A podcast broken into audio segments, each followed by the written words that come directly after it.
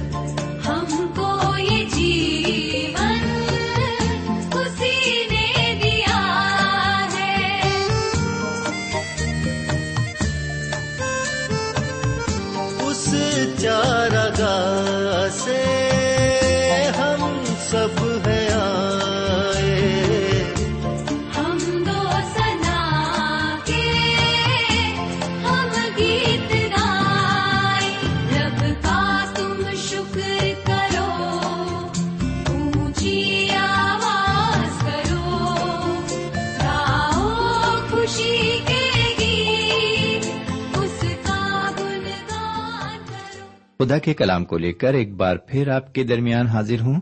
سلام قبول فرمائیے۔ امید ہے کہ آپ پوری طرح خیرافیت سے ہوں گے اور ایک بار پھر خدا کے کلام کو سننے کے لیے تیار ہوں گے۔ تو آئیے، ہم پھر خدا کے کلام کی طرف رجوع ہوں۔ لیکن پہلے ایک چھوٹی سی دعا مانگے۔ ہم دعا کریں۔ ہمارے پاک پروردگار رب العالمین، ہم تیرے تہ دل سے شکر گزار ہیں کہ تو نے ایک اور موقع ہمیں دیا ہے تاکہ ہم تیرے قدموں پر بیٹھ کر تیرے نایاب اور پرفضل کلام کو سن سکیں۔ یقیناً تیرا کلام ہمارے لیے باعث برکت ہے اور ہم اس سے روحانی فیض حاصل کر رہے ہیں۔ ہم نے تیرے کلام کی بابت بہت کچھ سیکھا ہے، جس سے ہماری زندگیوں کو تقویت ملی ہے۔ آج بھی ہماری دعا یہی ہے کہ آج بھی جو کچھ ہم سنتے ہیں وہ ہمارے لیے روحانی تقویت کا باعث بنے۔ یہ دعا ہم اپنے حضور کریم جناب سیدنا یسو مسیح کے وسیلے سے مانگتے ہیں۔ آمین۔ سمین آج ہم یونا کی انجیل کے چھٹے باپ کی تیسویں آیت سے مطالعہ شروع کریں گے۔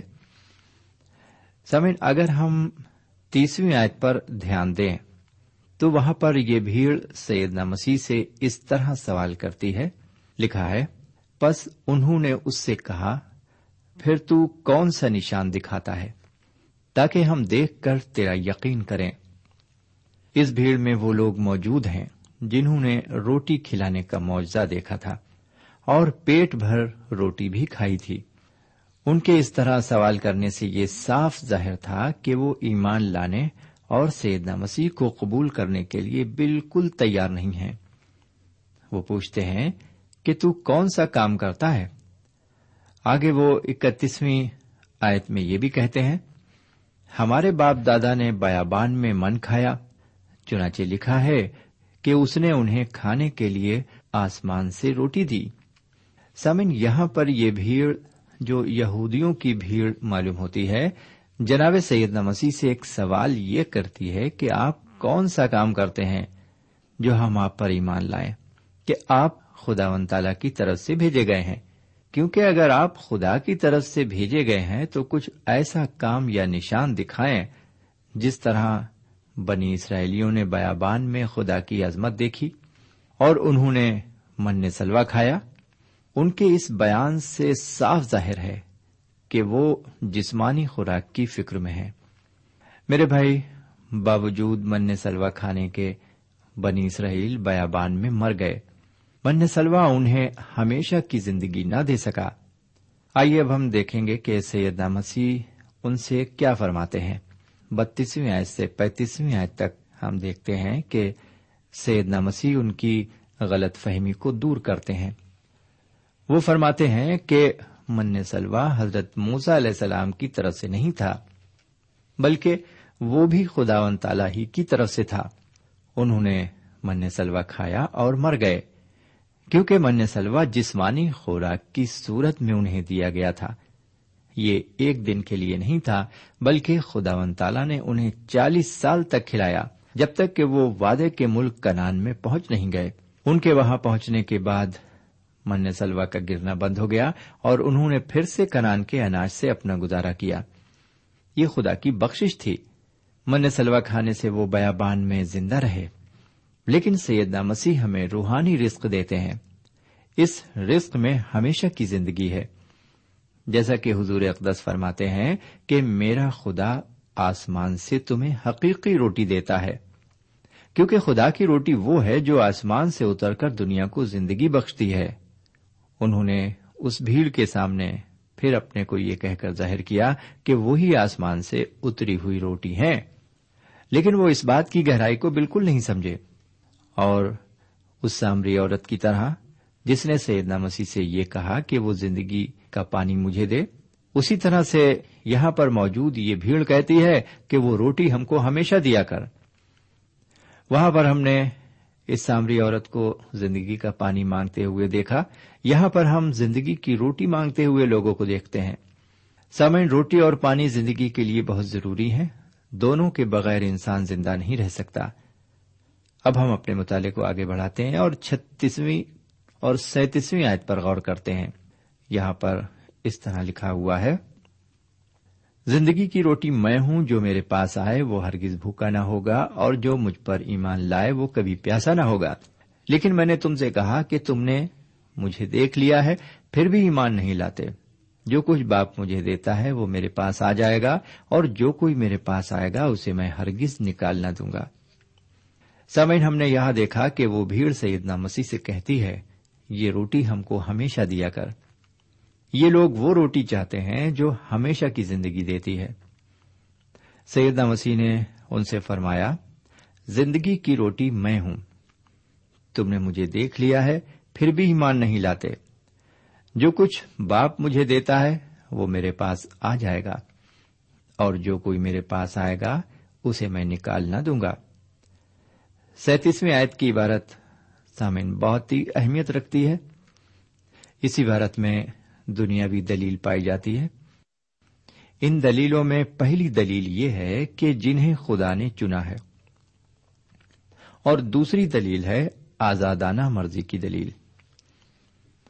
سیدنا مسیح کے بقول، جو کچھ مجھے باپ دیتا ہے میرے پاس آ جائے گا۔ یہ پہلی دلیل ہے۔ اور جو کوئی میرے پاس آئے گا اسے میں ہرگز نکال نہ دوں گا۔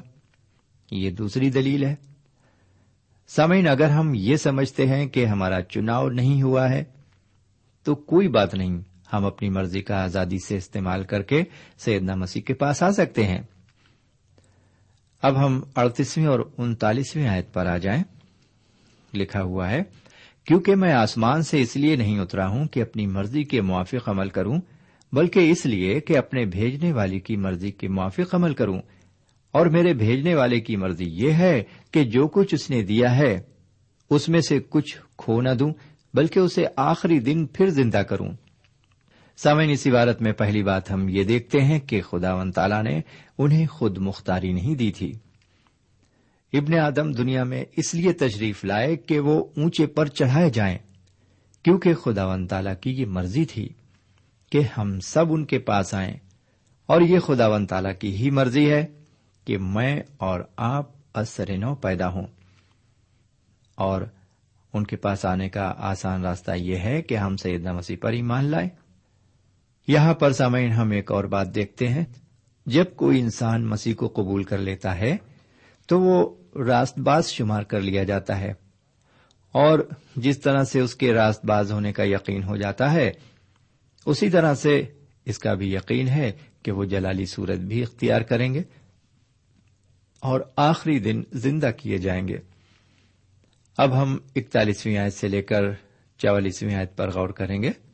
لکھا ہوا ہے، اکتالیسویں آیت میں ہم پڑھتے ہیں کہ یہودی یہ سن کر کہ جو روٹی آسمان سے اتری وہ میں ہوں، بڑبڑانے لگے۔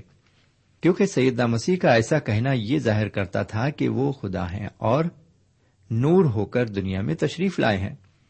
میرے پیارے بھائی بہن، یہاں پر وہ اپنے متعلق کنواری سے پیدا ہونے کی طرف اشارہ کرتے ہیں۔ ان یہودیوں نے سیدنا مسیح کے اس کلام کا مطلب اچھی طرح سے سمجھ لیا تھا۔ چونکہ وہ ان کے دنیاوی ماں باپ یعنی مقدس مریم اور یوسف کو جانتے تھے، اس لیے وہ سوچتے تھے کہ یہ کیسے ممکن ہو سکتا ہے۔ لیکن میرے بھائی، سیدنا مسیح کی پیدائش کنواری مریم سے ہی ہوئی تھی۔ جیسا کہ فرشتے نے فرمایا تھا کہ روح القدس سایہ کرے گی اور وہ حاملہ ہوگی۔ وہ آسمانی جلال کو چھوڑ کر زمین پر اس لیے تشریف لائے کہ وہ اونچے پر اٹھائے جائیں یعنی کہ وہ سلیب پر قربان ہوں۔ یہودی کہتے ہیں، کیا یہ یوسف کا بیٹا یسو نہیں۔ تینتالیسویں اور چوالیسویں آیت میں ہم دیکھتے ہیں کہ اس عبارت میں الہی چناؤ۔ جی ہاں ڈیوائن الیکشن کا ذکر ہے۔ سیون میں تو صرف آپ سے یہی کہوں گا کہ یہ آپ کی اپنی مرضی پر منحصر ہے۔ کہ آپ سیدنا مسیح کو قبول کریں یا نہ کریں؟ یہ آپ کی اپنی ذمہ داری ہے اور ساتھ ہی ساتھ یہ آپ کی اپنی مرضی بھی ہے۔ کیونکہ خدا و تعالیٰ خود آپ کو ذمہ دار ٹھہرائے گا۔ اب کچھ دیر ہم اس باپ کی پینتالیسویں آیت پر غور کریں گے۔ لکھا ہوا ہے، نبیوں کے صحیفوں میں لکھا ہے کہ وہ سب خدا سے تعلیم یافتہ ہوں گے۔ جس کسی نے باپ سے سنا اور سیکھا ہے، وہ میرے پاس آتا ہے۔ سمعین اگر ہم پرانے عہد نامے سے کتابوں میں اس بات کی تلاش کریں، تو ہم یشع نبی کی کتاب کے چون باپ کی تیرہویں آیت میں اس طرح مرقوم پاتے ہیں۔ اور تیرے سب فرزند خداون سے تعلیم یافتہ ہوں گے اور تیرے فرزندوں کی سلامتی کامل ہوگی۔ اگر ہم اسی کتاب کے ساٹھویں باپ کی دوسری اور تیسری آیت کو دیکھیں تو وہاں پر اس طرح لکھا ہوا ہے، کیونکہ دیکھ تاریخی زمین پر چھا جائے گی، تیرگی امتوں پر لیکن خداون تجھ پر تالے ہوگا اور اس کا جلال تجھ پر نمایاں ہوگا اور قومیں تیری روشنی کی طرف آئیں گی اور سلاطین تیرے طلوع کی تجلی میں چلیں گے۔ اب ذرا دیکھیں کہ حضرت ملاکی اپنی کتاب میں کیا فرماتے ہیں۔ لیکن تم جو میرے نام کی تعظیم کرتے ہو، آفتاب صداقت تالے ہوگا اور اس کی کرنوں میں شفا ہوگی اور تم گاؤ خانے کے بچڑوں کی طرح کودو پھاندو گے۔ میرے بھائی، جو کوئی خدا و تعالی کی آواز سنتا ہے یعنی جو اس کا کلام سنتا ہے، وہ سیدنا مسیح کو قبول کرے گا اور ان کے پاس آئے گا۔ اب ہم آج کے مطالعے کی چھیالیسویں اور سینتالیسویں آیت پر آتے ہیں۔ لکھا ہوا ہے، یہ نہیں کہ کسی نے باپ کو دیکھا ہے، مگر جو خدا کی طرف سے ہے، اسی نے باپ کو دیکھا ہے۔ میں تم سے سچ کہتا ہوں کہ جو ایمان لاتا ہے، ہمیشہ کی زندگی اس کی ہے۔ سامعین خداون تعالی کو کسی نے نہیں دیکھا ہے۔ اس کی کوئی شکل و صورت نہیں ہے۔ وہ نور ہے، ایسا نور جسے کوئی آنکھوں سے دیکھ نہیں سکتا۔ لیکن ایک ہے جس نے خدا تعالی کو دیکھا ہے، اور وہ ہیں ہمارے حضور کریم جناب سیدنا یسو مسیح، جنہوں نے اسے دیکھا ہے۔ وہ فرماتے ہیں، جس نے مجھے دیکھا، اس نے خدا کو دیکھا ہے۔ اور جو مجھ پر ایمان لاتا ہے، ہمیشہ کی زندگی اس کی ہے۔ میرے پیارے بھائی بہن اور میرے پیارے بزرگ اس سے زیادہ اور کھل کر بیان نہیں کیا جا سکتا۔ اب ہم اڑتالیسویں آیت سے اکیاون آیت تک آتے ہیں۔ سامع جناب سیدنا مسیح اس دنیا میں خداون تعالی کی اس مرضی اور منصوبے کو پورا کرنے کے لیے تشریف لائے، جو بنا عالم سے تھا۔ جیسا کہ مقدس یوننا فرماتے ہیں، اور کلام مجسم ہوا۔ کلام نے جسم کی شکل اختیار کی اور اس دنیا میں آیا اور ہمارے درمیان رہا اور ہمیں تعلیم دی کہ ہم اپنے گناہوں سے توبہ کریں اور ان پر ایمان لائیں۔ پرانے وقتوں میں ہم دیکھتے ہیں کہ حضرت موسا کی شریعت کے مطابق قربانی دی جاتی تھی اور خون کے وسیلے سے لوگوں کے گناہ ڈھاکے جاتے تھے، لیکن خدا و تعالی کو قربانی اور زبیے پسند نہیں آئے اور کلام مجسم ہو کر دنیا میں آیا۔ اور انسان کے درمیان رہا، لیکن ہم نے اسے قبول نہیں کیا۔ وہ ہمیشہ کی زندگی کی روٹی بن کر آئے اور وہ زندگی کا پانی بھی تھے۔ انہوں نے فرمایا، جو میرے پاس آئے وہ کبھی بھوکا نہ ہوگا اور جو مجھ پر ایمان لائے وہ کبھی پیاسا نہ ہوگا۔ انہوں نے انسانی جسم اس لیے اختیار کیا کہ وہ اسے میرے اور آپ کے گناہوں کے لیے سلیب پر قربان کر دیں اس لیے وہ اب تیاری کر رہے ہیں سلیب پر جانے کی، تاکہ وہ میرے اور آپ کے گناہوں کا کفارہ سلیب پر ادا کریں۔ سید مسیح فرماتے ہیں کہ زندگی کی روٹی میں ہوں۔ جی ہاں میرے بھائی بہن، جو ان پر ایمان لاتا ہے، گو وہ مر بھی جائے، تو بھی زندہ رہے گا۔ لیکن جسمانی طور سے نہیں، روحانی طور پر ہمیشہ کی زندگی اس کی ہوگی۔ یہ وہ روٹی ہے جو آسمان سے اتری۔ سیدنا مسیح کاری مریم سے پیدا ہوئے اور جیسا کہ کلام پاک فرماتا ہے، ان کی پیدائش روح القدس کے ذریعے ہوئی۔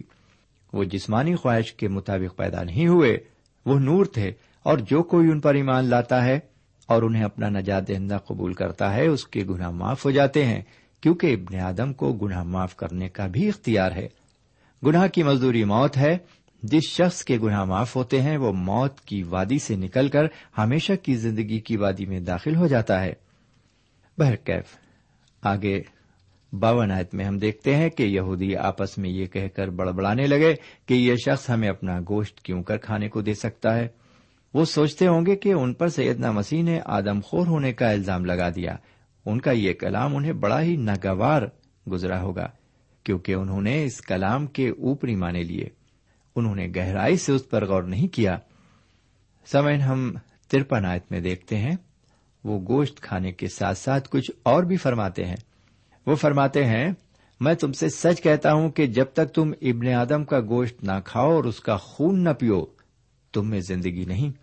میرے بھائی، اگر ہم گہرائی سے ان کے کلام پر غور کریں تو میرے پیارے بھائی بہن، ہم کو معلوم ہوگا کہ ان کا مقصد صرف یہ ہے کہ ہم ان کے ساتھ روحانی طور پر شرکت کریں۔ ہم ان کی روح کو اپنے جسم میں قبول کریں۔ ان کی شخصیت کو ہم اپنے دل میں ابدی مقام دیں۔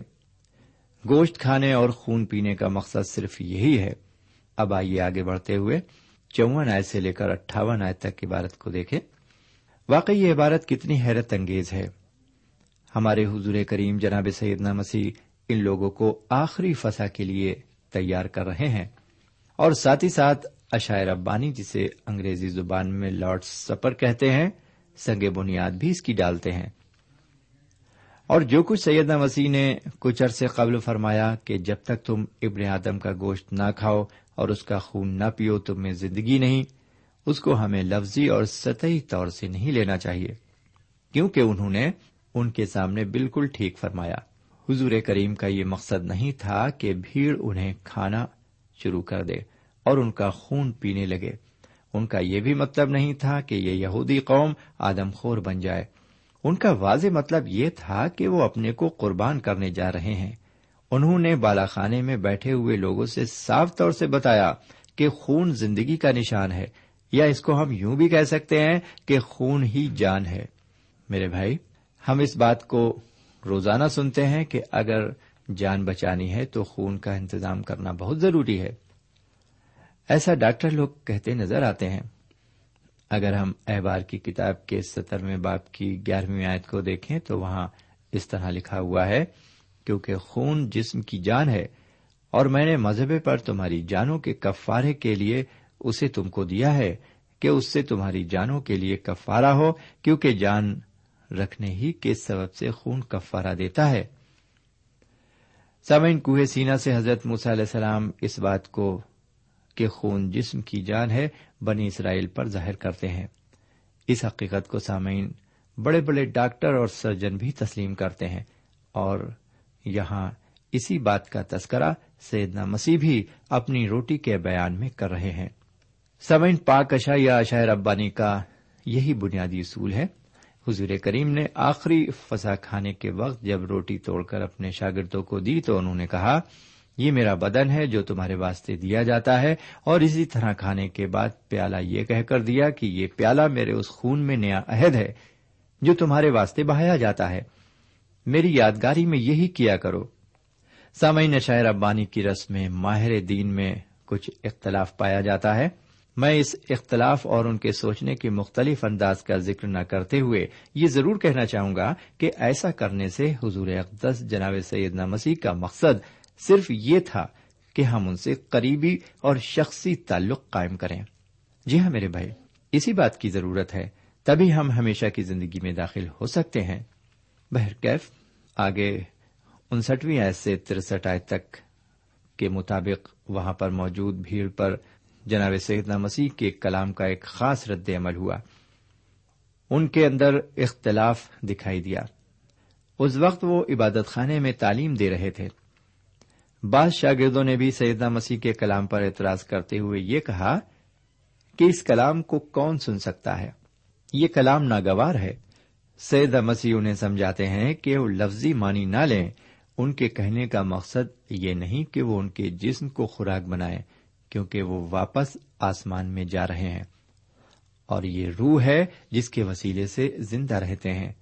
جسم سے کوئی فائدہ نہیں، یہ فانی ہے، ختم ہو جاتا ہے۔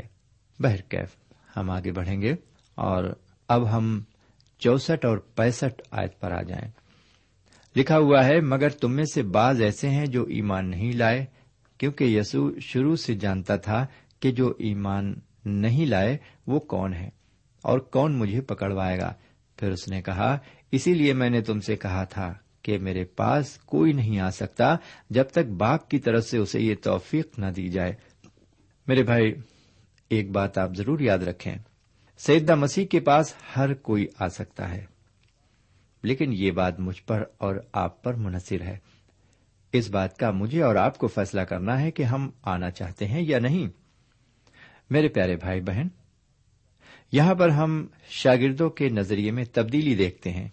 لکھا ہوا ہے، اس پر اس کے شاگردوں میں سے بہتےرے الٹے پھر گئے اور پھر اس کے ساتھ نہ رہے۔ سامعین، آپ یہ جاننا چاہیں گے کہ یہ شاگرد کون تھے جو الٹے پھر گئے؟ ان شاگردوں میں کچھ ایسے لوگ تھے جن کے دلوں میں اختلاف تھا۔ ان میں کچھ مذہبی رہنما بھی تھے۔ اور بہت سے ایسے تھے جنہوں نے شاگردی قبول کر لی تھی، لیکن ان کا شمار بارہ میں نہیں کیا جاتا تھا۔ اور انہیں رسول کا لقب بھی نہیں دیا گیا تھا۔ ایسا ہی ایک رسول یہودا اسکروتی بھی تھا۔ یہاں پر آپ دیکھ سکتے ہیں کہ سیدہ مسیح کے بارے میں لوگوں کی چار قسم کی رائے تھی۔ بہرکیف سڑسٹھ اور اڑسٹھ آیت کو سنیے۔ بس یسو نے ان بارہ سے کہا، کیا تم بھی چلے جانا چاہتے ہو؟ شمون پترس نے اسے جواب دیا کہ خداون ہم کس کے پاس جائیں؟ ہمیشہ کی زندگی کی باتیں تو تیرے ہی پاس ہیں۔ سمن یہاں پر ہم دیکھتے ہیں کہ شاگردوں کے الٹے پھرنے سے سیدنا مسیح کچھ مغموم ہوتے ہیں اور ان چنے ہوئے بارہ شاگردوں سے سوال کرتے ہیں، کیا تم بھی جانا چاہتے ہو؟ ان کا سیدھا مطلب یہ ہے کہ اگر وہ بھی جانا چاہتے ہیں تو وہ بھی اپنی مرضی کے مالک ہیں اور ان پر بھی کوئی زور اور زبردستی نہیں ہے، وہ خوشی سے جا سکتے ہیں۔ لیکن جناب پترس بڑے دکھ کے ساتھ یہ کہتے ہیں، اے خداون ہم کس کے پاس جائیں؟ ہمیشہ کی زندگی کی باتیں تو تیرے پاس ہیں۔ یہ ایک بہت ہی اچھا اور خوبصورت سا سوال ہے۔ اے خداون ہم کس کے پاس جائیں؟ میرے پیارے بھائی بہن اور میرے پیارے بزرگ، اگر آپ سیدنا مسیح کے بارے میں یہ کہتے ہیں کہ وہ آپ کے نجات دہندہ نہیں ہیں، وہ آپ کو بچا نہیں سکتے ہیں، تو میں یہ سوال آپ سے کرنا چاہوں گا کہ پھر آپ کس کے پاس جا رہے ہیں؟ آج بھی لوگ روحانی تسلی کی کھوج میں لگے ہیں، لیکن منزل انہیں ابھی تک نہیں مل سکی ہے۔ اس لیے میں بھی یہاں پر پترس کی طرح یہی کہنا چاہوں گا کہ ہم کس کے پاس جائیں۔ سامعین، اب ہم آج کے سبق کی آخری تین آیتوں پر آتے ہیں اور وہ تین آیتیں ہیں انہتر، ستر اور اکہتر۔ سامعین، اس عبارت پر جب ہم نظر ڈالتے ہیں تو اس عبارت میں ایک رسول کا نام یہودا اسکروتی ہم پاتے ہیں۔ سیدنا مسیح نے اسے بارہویں رسول کا لقب دیا تھا۔ اس کی زندگی بڑی غلط دکھائی پڑتی ہے۔ پھر بھی سیدنا مسیح فرماتے ہیں کہ میں نے اسے چن لیا ہے۔ چنے جانے کے باوجود بھی وہ ایک شیطان ہے، جس کا مطلب ہے کہ اس میں شیطان کی سکونت تھی۔ یہی وہ شخص ہے جو حضور کریم جناب سیدنا یسو مسیح کو پکڑوائے گا۔ بہرکیف جس یہودا کا ذکر مقدس انجیل کے صفوں میں ملتا ہے، اس کے بارے میں میں بھی کوئی بیان دینا یا کوئی رائے قائم کرنا بہت مشکل سمجھتا ہوں۔ یہاں پر جناب سیدنا مسیح اس کے بارے میں کیا خوب فرماتے ہیں۔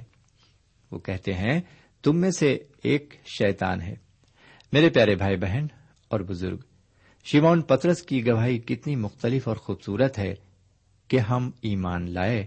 اور جان گئے ہیں کہ خدا کا قدوس تو ہی ہے۔ خدا ون تعالیٰ ہمیں بھی ایسی ہی توفیق عطا فرمائے کہ ہماری زندگی بھی یہ گواہی دینے میں پیچھے نہ رہے کہ خدا کے قدوس سیدنا مسیحی ہیں۔ ہم کس کے پاس جائیں؟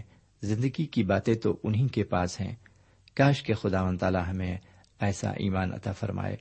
اب آج کا مطالعہ یہیں پر ختم کرتے ہیں۔ ہمیں اجازت دیجیے۔ خدا حافظ۔ سامعین ابھی آپ نے یوہنا کی انجیل سے خدا کے کلام کا مطالعہ کیا۔ ہمیں یقین ہے اس مطالعے سے آپ کو روحانی فیض حاصل ہوا ہوگا۔ ہم چاہتے ہیں کہ اس مطالعے سے متعلق آپ اپنی رائے ہمیں ضرور لکھیں۔ ہم آپ کے خط کا انتظار کریں گے۔ خدا حافظ۔ ہمارا پتہ ہے۔ Programme Noor al post box number 1575 Sialkot, Pakistan. پتہ ایک بار پھر سن لیں۔ پروگرام نور الہی، پوسٹ باکس نمبر ایک پانچ سات پانچ سیال کوٹ پاکستان۔ اب آپ ہم سے ٹیلی فون اور ای میل سے بھی رابطہ قائم کر سکتے ہیں۔ ہمارا ٹیلی فون نمبر ہے nine two three, four four six, four zero four, five seven eight. نو دو تین، چار چار چھ، چار صفر چار، پانچ سات آٹھ۔ ہمارا ای میل پتا ہے۔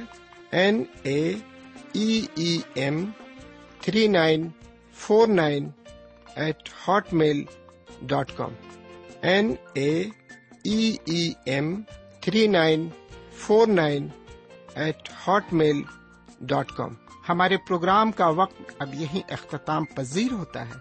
اگلے پروگرام تک کے لیے ہمیں اجازت دیں۔ خدا حافظ۔